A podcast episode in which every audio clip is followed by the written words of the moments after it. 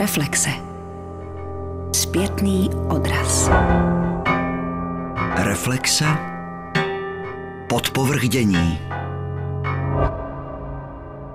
Hadivadlo bylo vždy platformou pro výrazné autory a prošla jim řada hereckých osobností. Od roku 2015 scénu, která je součástí Centra experimentálního divadla, převzal coby umělecký šéf Ivan Buraj, tehdy čerstvý absolvent Jamu. Hadivadlo bylo definováno jako scéna progresivní dramaturgie a už od počátku jde její vedení cestou tematizovaných sezon. Aktuálně skončila sezóna s podnázvem Práce a tvůrci stojí na prahu nové sezóny Zdroje. Nejen o tom, jaké to je být v tomto divadle dramaturgem, promluví Matěj Nitra, který na tuto pozici nastoupil brzy po jmenování Ivana Buraje.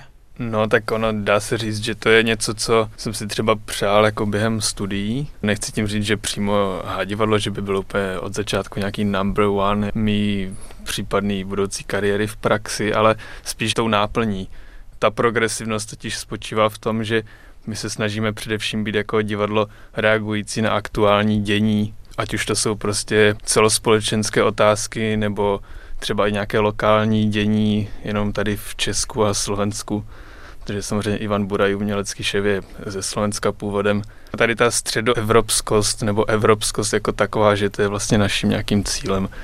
Ještě bych řekl k té progresivnosti, že my máme vlastně v podtitulu, že jsme pojmenováni jako scéna progresivní dramaturgie a my, když jsme to právě s Ivanem Burem tento podtitul hledali, tak právě to vymezení tou dramaturgií, potažmo progresivní, nám přišlo vlastně nejupřímnější, protože nejsme divadlo nějakého jednolitého třeba režijního gesta, jako režijní jednolité poetiky, tak jak se to dalo třeba vysledovat v divadle komedie za éry Dušana Pařízka, jo, které naopak třeba pro nás je možná vzorem spíš jako po té obsahové stránce, ale že jsme na scéna, která sází na propojenost témat, čili té dramaturgie, ale naopak jako nabízí rozmanitost v tom režijním pojetí, prostě nějakou jako šíři autorského rukopisu těch jednotlivých přizvaných režijních osobností. Takže když bych si to chtěl upřesnit, tak v posledních 2 letech ten nějaký program připravujete vy s uměleckým šéfem a pak tomu přizváváte ty režiséry, nebo kdo se ještě podílí na tom dramaturgickém plánu? Ty první sezony po nástupu Ivana Buraje počínají rokem 2015 nebo 2016, kdy on hlavně spolupracoval teda s Dagmar Radovou, původní kmenovou dramaturgyní, tak vznikaly v tom smyslu, že ta optika tematického fokusu zaměřeného k jednomu pojmu, jo, ať už to je sebereflexe, nebo v posledních sezonách teda, že práce a letos zdroje je výsledkem vnitřního plánu, tedy jako toho uměleckého týmu, uměleckého šéfa a dramaturga. A ti režiséři teda byli jako takto přizváni s tím, že kdyby ten pojem v názvu sezony je pro ně jakýmsi jako vymezujícím zadáním, ale oni ho mohli jako chápat v širším rozptylu. Jo, samozřejmě to souvisí s tím, že jsme jim nabízeli vždycky konkrétní texty a většinou právě ne dramatické povahy, ale třeba jako romány. Jo. A nebo často vlastně vůbec ten výběr toho titulu vznikal opravdu třeba i z jejich strany, což je většinou případ hlavně Kamily Polívkové. Jo. Ale v těch posledních 2 sezónách se dá říct, že my jsme i to samotné téma tvarovali i po tom, co jsme jako věděli, se kterými režiséry budeme spolupracovat. Ten výsledný pojem byl výsledkem právě těchto společných rozhovorů. Vždycky jsme měli nějaké tematické směřování, které už vycházelo z toho, že jsme tušili, jakým směrem ten režisér chce jít. Pořád budou doprovázet zvukové úryvky ze hry Prezidentky, kterou napsal Werner Schwab a jejíž režie se ujala Kamila Polívková. A když člověk dokáže správně šetřit, může si taky svůj život líp rozvrhnout. A šetřit se dá na vše.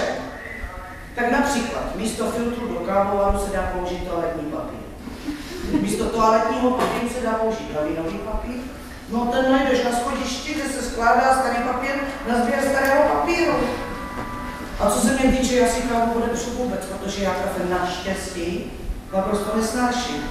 Ale Heřman, ten tu svoji housku s jákavým salámem nesmolkne, dokud to nespráchne černou kávou, jak říká. Jakoby ta houska s jákavým salámem byla lidská stolice a jeho břicho záchod. Já bych neřekla Eno, že to s tou spořivostí je správná. Tvá spořivost je moc velká a moc přehnaná.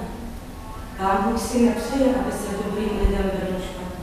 Které inscenace tedy přinesla ta sezóna práce a jak na to téma každá z nich nahlížela? No, ten pojem práce vlastně je vždycky ideální, když se dá chápat nějak více značně, což právě se nám osvědčilo tím, že když ta sezona má takhle jednoduchý název jako práce, tak že v něm vlastně každý ten tvůrce může vidět úplně různý význam nebo různou interpretaci té práce. Tak u práce je to prostě interpretace, zda jde o fyzickou práci nebo mentální práci, jo, například.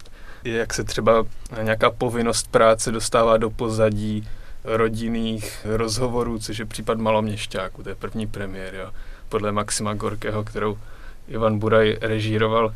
Tam vlastně na jednu stranu se dá říct, že celou prací je vlastně nějaká ta vůbec povinnost nějaké rodinné komunikace, že to samo o sobě je prostě náročná práce, mnohdy mnohem fatálnější pro budoucnost těch rodinných vztahů, než nějaká pracovní směna někde v továrnici, že třeba případ naopak to je vždycky u Gorkého, jak kdyby hlavní figury toho Nýla, adoptovaného syna, který jako jediný vlastně tam vykazuje nějakou manuální fyzickou práci, jo. Ale tenhle případ práce my tam také až nezdůrazňujeme, jo. Že v těch Maloměšťácích, že jde spíš jako o práci jakožto nějakou rodinnou komunikaci, která prostě sebou nese hrozbu mezigeneračních konfliktů a neporozumění a vzájemného napětí až vzteku, jo. Pak naopak ta druhá premiéra Míry Bambuška Vojcek, to je vlastně taky kombinace osudu přepracovaného Vojcka, tedy té legendární postavy z Büchnerova nedokončeného dramatu. Zároveň ale právě ta postava je interpretovaná tak, že ona se vzpouzí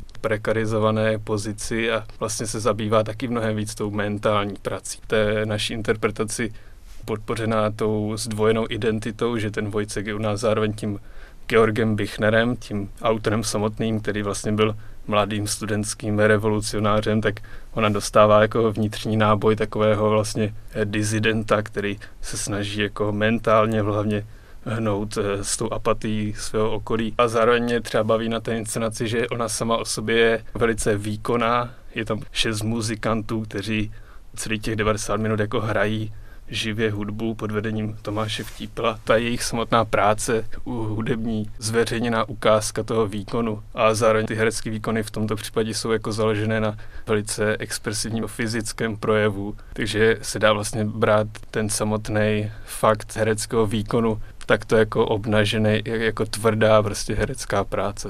Tohle se určitě týká i té třetí premiéry Prezidentek, jo. Souboj 3 monologů, hereček Marie Ludvíkové, Kamily Valuškové a Moniky Maláčové u nás hostující, protože to vlastně vždycky v případě her Wernera Schwaba, jako jsou ty prezidentky, je samo o sobě velká výzva pro kohokoliv, kdo se chce jako takto pokusit popasovat s náročným, ale velice brilantně napsaným textem. Ty jejich výkony sami o sobě vlastně nesou celou tíhu téhle inscenace, ale zase stojí jako za to se s tím takto popasovat a myslím si, že nejen pro diváka, ale i pro samotné herečky taková zkušenost jako přináší velkou míru katarze, jo. Takže ta práce vlastně vždycky jde ven i dovnitř, do souboru. Nejlepší pak třeba ty inscenace takhle vždycky vidět v souvislém bloku, třeba po sobě, nebo v tom přesném pořadí, což mimochodem teďka budou mít příležitost diváci v Praze, protože tam budeme teďka vlastně během podzimu hostovat se všemi těmito 3 novinkami, Vojckem, Maloměšťáky a Prezidentkami ve studiu hrdinu. Vždycky se snažíme ty sezónní dramaturgické cykly takto tvarovat jako souvislé řady. Pak tou předělovou inscenací byl doktorand Jan Faust, který taky vlastně k té práci ještě přistupuje ještě hravějším způsobem, jinak tím, že reflektuje přípravu na práci, což je studium, ale zároveň třeba ve formálním řešení, protože se tam například objevuje práce s loutkou, jo. Takže tam ta inscenace naopak jako nabízí i ukázku různých řemesel, hereckých dovedností. Takže dá se říct, že doktorand Jan Faust je jakýmsi předělem mezi tématem práce, sezónním tématem práce a sezónním tématem zdroje, které přichází v této sezóně? No, já to tak určitě vnímám, jednak z toho důvodu, že doktorand Jan Faust je projektem Honzy Lepšíka, jeho přátel, jinak Honzy Lepšíka vlastně jednak člena našeho souboru, ale zároveň jako vystudovaného loutkáře a dříve jako činného loutkáře a s celou jeho loutkářskou rodinou. Což mimochodem právě je jeden ze zdrojů té inscenace. No. Že ta inscenace vlastně je založená na kombinaci koláží různých zdrojových textů.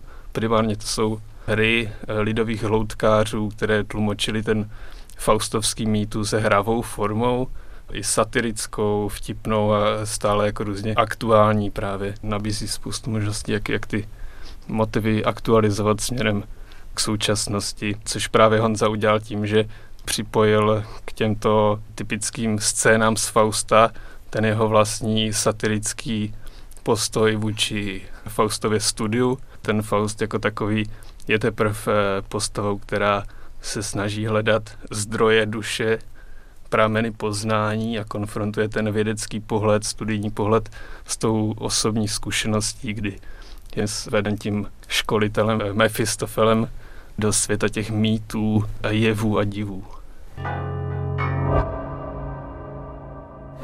Se to mluví, milá Mariánko? Ty jsi byla vždycky samá a bez skutečného vztahu. Ty jsi mohla jezdit vždycky po světě, když dostala jednou v životě volno.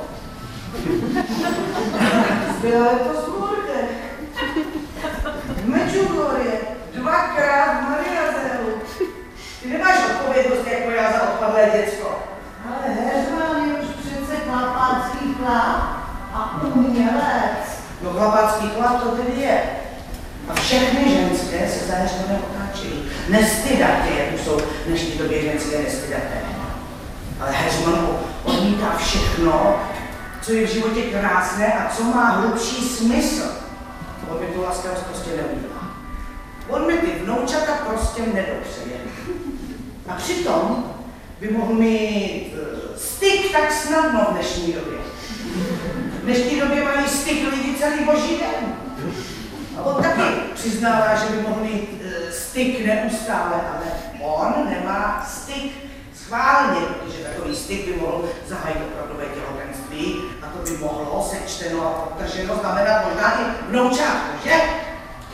Ale Heřman je už přece tam velký a fešák je Heřman, ta správná si ho už neděle. No tak to by byla moje jediná naděje. V souboru máte také různé zdroje ve smyslu lidských zdrojů, že máte různorodé odborníky. No určitě, že kromě toho, že Honza Lepšík dlouhodobě stál o to, abychom vytvořili společně tenhle projekt doktoranda Fausta, tak my těžíme rozhodně z dlouholetých zkušeností našich pamětníků v souboru, což je právě Cyril Drzda nebo Marie Ludvíková.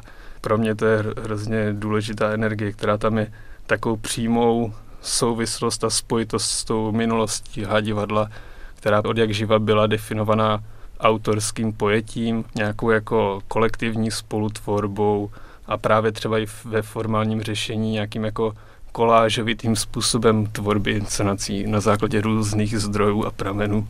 Takže ty inscenace vždycky jako byly vytvářené velice živě, aktuálně a reagovaly vždycky na aktuální třeba i nové objevy jako v literatuře nebo různého druhu jako poezii až třeba vědeckých textů. To je ten odkaz, který z hlediska těch lidských zdrojů nebo zdrojů paměti toho divadla je pro nás teďka hodně zajímavou energii, kterou v celé téhle sezóně jako dále chceme nějak využívat. Je pro divadlo opravdu přínosné, že se v posledních letech, řekněme, zažili mladí nastupující herci a dobře se kombinují právě s touto starší generací pamětníků?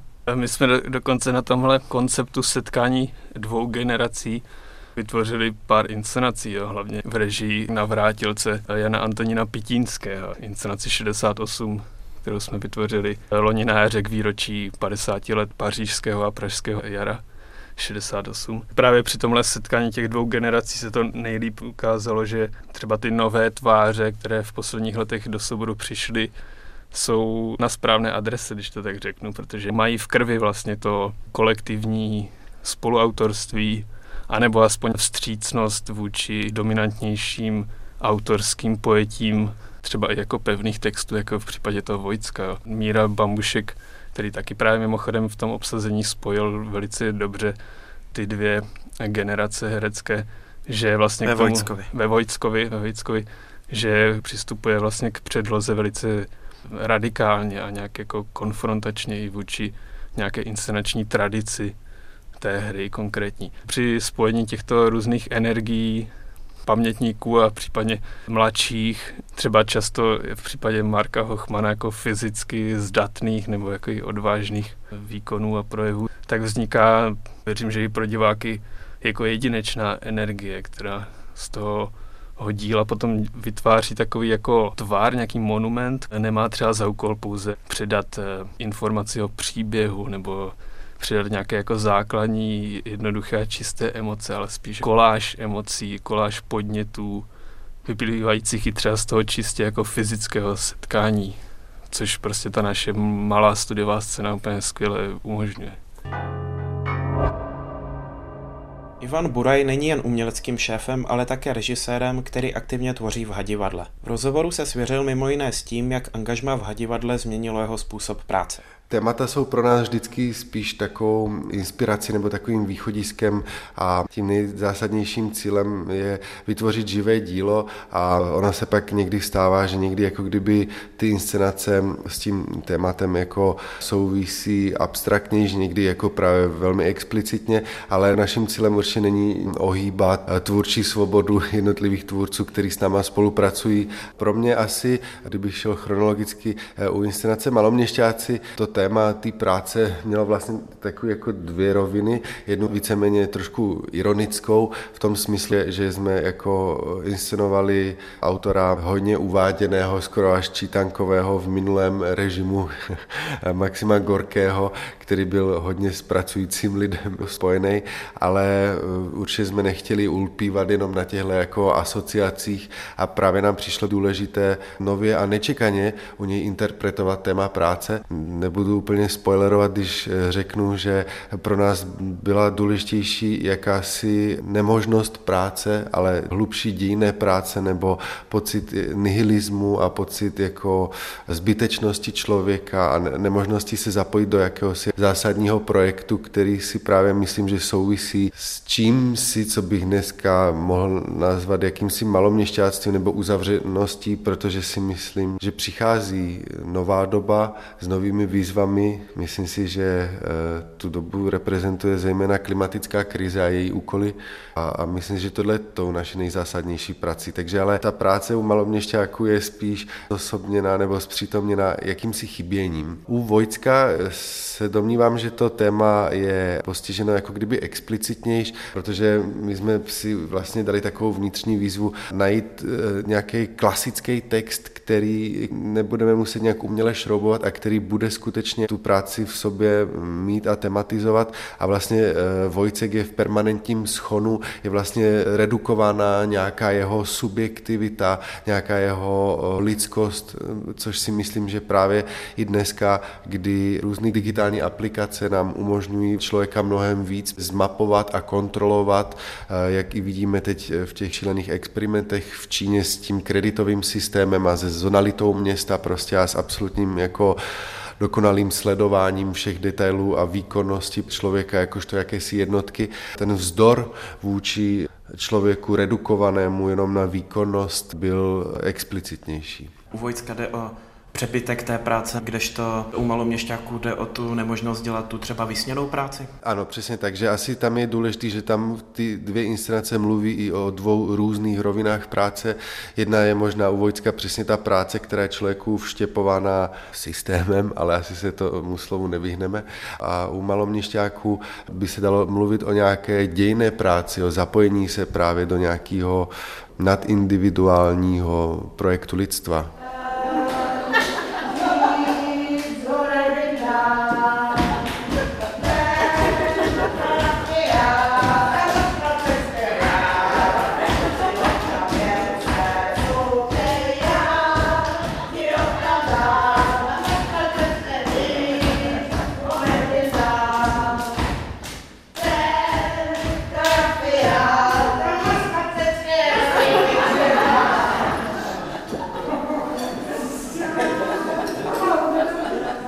nás je důležitý chápat divadlo jako entitu, která má skutečně své společenské úkoly a právě proto, aby jsme nepropadávali jakémusi jenom prázdnému estétství, tak nám přijde být důležité právě jako nějaký téma si vymezit a doufám, že se nám pak jednotlivýma inscenacemi ho daří i prohlubovat, ale že je to jako takové důležité mentální zadání, aby ty věci byly o něčem a nejenom nějaké.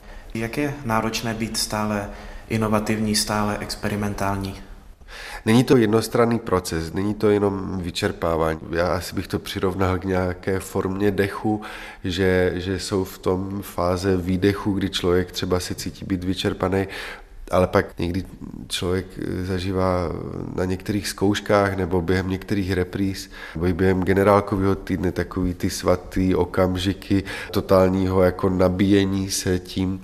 Takže je to forma jakési dvousměrné dálnice nebo nějakého si obousměrného žití, jak i k vyčerpání, tak i k nabití. A jenom je asi důležité to udržovat v rovnováze, která si dovolím říct, že se nám zatím daří a nevím, jak dlouho se nám i bude nadále dařit, ale já doufám, že ještě pár sezon ano. Takže Hadivadlu v současné chvíli nehrozí, co hrozilo třeba jiným experimentálním divadlům, že po čase přestali být experimentálním.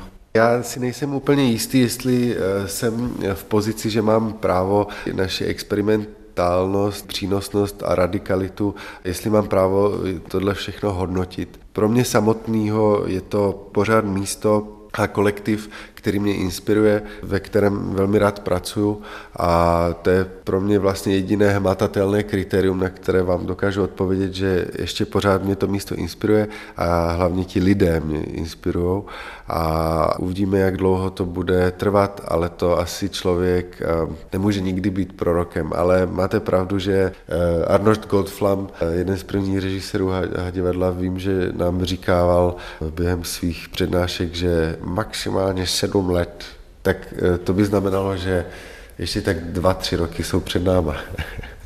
V čem jste se změnil třeba za poslední roky? V čem byly poslední 2 roky jiné než třeba začátky v Hadivadle? Co se nejvíc posunulo? Myslím si, že časem jsem si začal čím dál tím hloubš uvědomovat, v čem je divadlo pro mě nejsilnější, tak je to v tom, že divadlo je pro mě zejména komunikací se světem. Asi se v žebříčku mých hodnot čím dál tím víc posouvá tato rovina komunikace a vlastně toho, co je na jednu stranu hrozně banální, na druhou stranu pro mě čím dál tím víc jako silné a to, že je to prostě komunikace tady a teď v nějakým konkrétním čase, v konkrétním prostoru s živýma lidma, že vlastně ti recipienti jsou živí, že je to nějaká forma až, dalo by se říct, nenápadného rituálu. Jo. Tyhle prvky divadla jsou pro mě čím dál tím důležitější a možná i důležitější než ryzost stylu. Když třeba porovnáte, já nevím, zámek, kdyby se dalo říct, že OK, tak on bude asi pracovat s live kamerama a bude to takové zběsilé, surrealistické. Pak s maloměšťákama, což je vlastně úplně, najednou se ocitáme na poli citované tradiční činohry prostě v dobových kostýmech, jo? Že jako kdyby mi čím dál tím víc docházelo, že ta zvolená forma je sama o sobě možností, jak komunikovat. A že když si člověk vytvoří něco jako styl, tak se o tenhle druh komunikace ochuzuje, protože pak se ta zvolená forma stává automatismem, módou, značkou toho tvůrce. Zatímco, když ke každému tématu hledáte tu formu, tak už jenom v tom zvolení prostředků je něco jako zpráva pro diváka. Tohle vidění divadla se v mém vnímání čím dál tím víc prosazuje. Asi bych řekl, že to je to, co já nejvíc usiluju, že třeba i když si vezmete teď Faust Honzy Lepšíka inspirovaný starýma českýma loutkářema, že já si myslím, že skutečně progresivní a nonkonformní divadlo se musí zejména vzepřít tomu, co já osobně sám pro sebe si nazývám katalogizací dnešního světa. Že myslím si, že dnešní pozdní kapitalismus je děsivej v tom, co možná popisoval už Václav Havel ve svých esejích, kdy mluví o jakési entropii, o nějakém odumírání všeho kolem nás, kdy právě se všechno a bohužel i umění stává čím dál tím víc schematickým. A jestli je něco, co je pro mě živým odkazem v tradici divadel sdružených pod Centrem experimentálního divadla, tak je to slovo nepravidelnost. A já tu nepravidelnost chápu jako skutečně nejzásadnější náš politický úkol. Neuzavírat se do stylu, neuzavírat divadlo do produktu, protože produkt je právě vždy hrozně líbivý, hrozně očekávatelný, i když člověk právě něco očekává a dostane to přesně to, co chtěl a dostane to v tom nejvíc hádečkovém provedení, jo? A jenom vlastně se ty firmy předhánějí v tom jako tu konkrétní esenci nebo náladu, ať už je to večeře prostě na střeše romantická, nebo když jsou spolu holky, tak jedí zmrzlinu a jsou v pyžáme.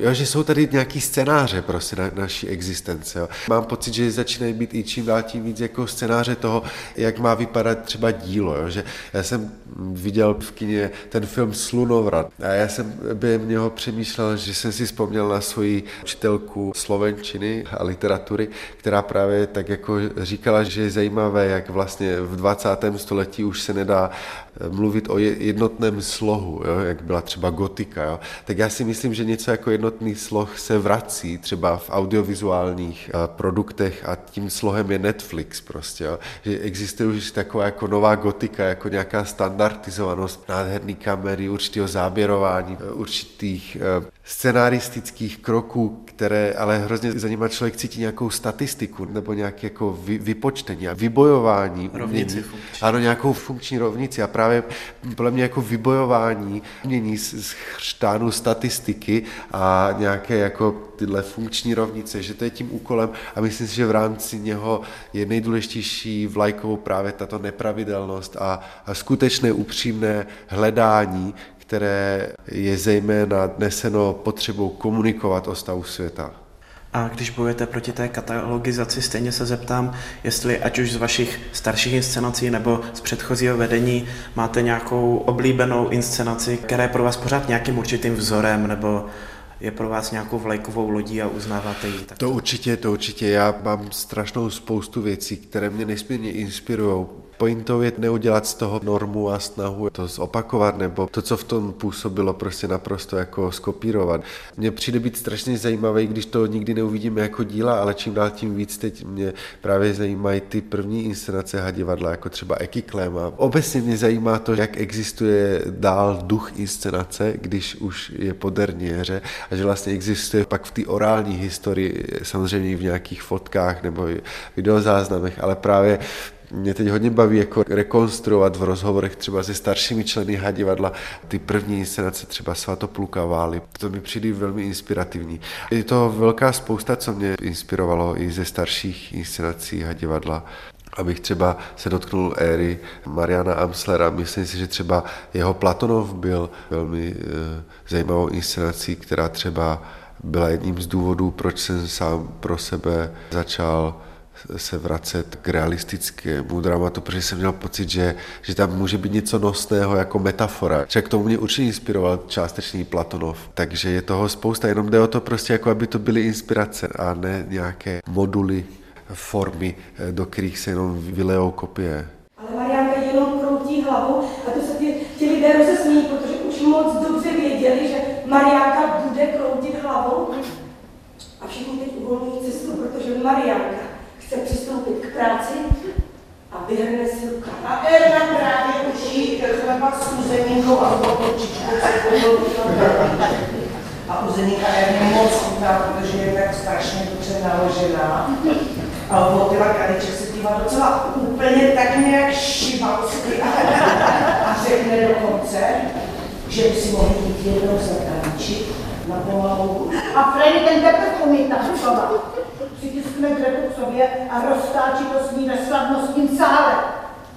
A říkají Greta takové věci, že Greta je už celá druhá. Barbora Liška je divadelní kritička, která se na začátku prázdnin stala redaktorkou časopisu Cedit, který má za úkol podrobně reflektovat práci všech platform spadajících pod Centrum experimentálního divadla, tedy Hadivadlo.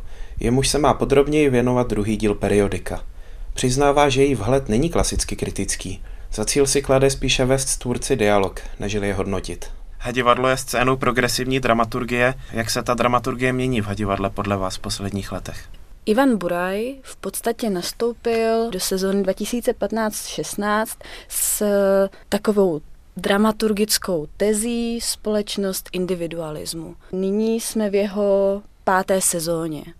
A když jsem teďka v rámci přípravy pročítala jednotlivé ty manifesty, kterými se Hadivadlo prezentuje na začátku každé sezóny, tak mi vlastně došlo, že oni na začátku, jak si formulovali hodně abstraktní témata, v podstatě na brněnskou scénu přinášeli témata, která třeba většinová společnost ještě neřešila před těmi 5 lety, tak je cítím trošku jako vizionáře v podstatě, neboť v této sezóně, která v té aktuální, která se jmenuje Zdroje, tak v podstatě už se jim povedlo vydefinovat úplně konkrétní úkol, který je klimatická změna, kterou se napojili na takový jakoby mediální prostor, který sdílí úplně všichni. A nemyslím teďka, že se klimatická změna týká všech, ale že opravdu je to téma, které se dostalo jakoby nějak do popředí více kulturních institucí. A najednou mi přijde, že oni se k tomu dostávali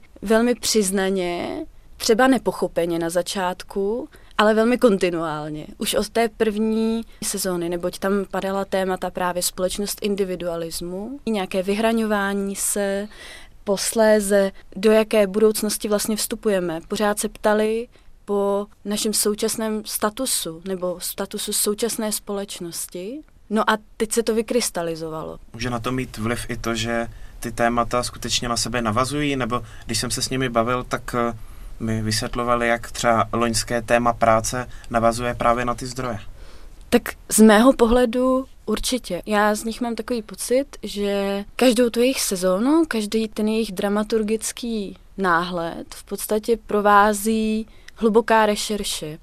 A myslím si, že je důležité zdůraznit, že oba dva, jak Matěj Nitra jako dramaturg, tak Ivan Buraj jako umělecký šéf, oba dva studují ještě doktorát vedle té umělecké činnosti. Takže se najednou promítá do té jejich tvorby a vůbec do komentářů k jejich tvorbě takový opravdu jakoby intelektuální background, což teďka myslím s úctou, a pokud člověk chce hledat, tak tam najde a může jít hodně hluboko. S tím souvisí i tady to navazování, že oni neprodukují jednu sezónu, pak další, nezamýšlí se takovým tím stylem jakoby jak udržet divadlo v chodu, jak být pro diváky přístupný, což je určitě jednou funkcí a jednou složkou toho jejich uvažování, ale zároveň se snaží o sebereflexi, o kontinuitu ve své vlastní tvorbě nebo ve své vlastní dramaturgii.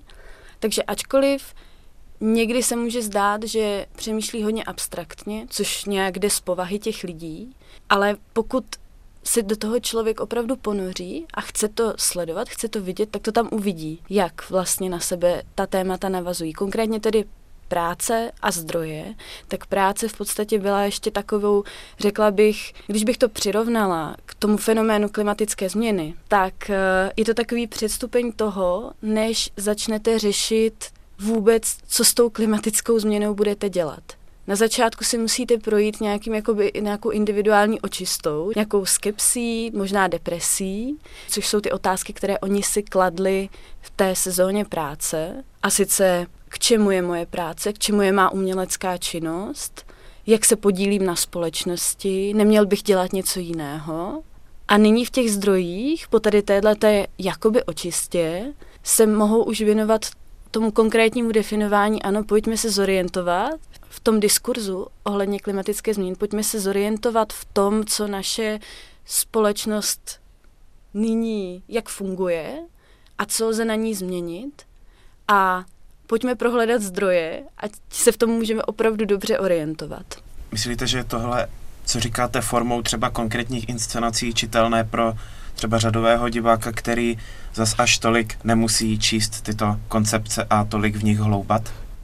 Musím se přiznat, že jsem paralelně s prací na Ceditu, které jsme taky věnovali tématu klimatické změny, tak jsem se vlastně celkově tady tomuto diskurzu a tady tomuto dění a těm komunitám, které klimatickou změnu řeší, jsem se hodně přiblížila, takže najednou mi to připadá úplně průzračné. Zároveň si ale myslím, že Hadivadlo je scénou, která vyžaduje hodně specifického diváka. Přestože se jim vlastně povedlo, myslím si, za poslední 2 roky dostat jako do divadla celou škálu, generační škálu publika, a je to na těch představeních vidět, tak stále si myslím, že ten divák, že ho drží aktivním. Respektive ta jejich tvorba diváka nutí k tomu, aby aktivně přemýšlel. A to už je potom na něm, jestli se aktivně zamyslí nebo ne a jakou teda tu část nebo jakou funkci si z toho díla vezme a s jakým jakoby nastavením v tom hledišti sedí a s jakým nastavením čte program, s jakým nastavením čte ty vybrané úryvky z různých, někdy až filozofických děl. Takže si myslím, že je to vlastně trošku jakoby složitější. Nikdy to není tak, že divadlo úplně průzračně hovoří k nějaké jako celé škále diváků, ale je to tak, že nabízí témata a je na každém, co si z toho vybere. A myslím si, že je velmi záslužné, že Hadivadlo se nebálo navzdory všem různým potížím, právě třeba se skepsí, zda oslovíme publikum nebo neoslovíme. Takže šlo do toho, aby tato témata řešila, aby si udržela integritu, aby si tvůrci udrželi integritu a v podstatě na této sezóně se to nyní projevuje. Oni jsou opravdu velmi konkrétní. Jak doposavat, jak jsem říkala, předtím byly hodně abstraktní a třeba nepochopitelní, tak teď se to ukazuje. Je to takový až jako tragikomický, že vlastně ta klimatická změna jim hodně pomohla v tom, aby se staly pro publikum čitelnými. Tak tedy Greta pohrozí Freddymu ukazováčkem jako malému klukovi. A co udělá ten šivák? Ukáže Gretě taky svůj ukazováček, ale svůj vlastní ukazováček. A Freddy má velký a silný ukazováček. A co udělá ten šivák s tím svým ukazováčkem? Sotva vytancuje s Gretou ze světla reflektoru, strčí Gretě ukazovák do zadnice. To je ale veselá radost pro Gretu. Jenže tam si svého děláčka štípnout, aby ho vrátila do skutečnosti a Freddy to samozřejmě hned ocení. Nechce přece zaženu nějakou dětku. Slyšeli jste epizodu pořadu Reflexe divadlo věnovanou brněnskému Hadivadlu.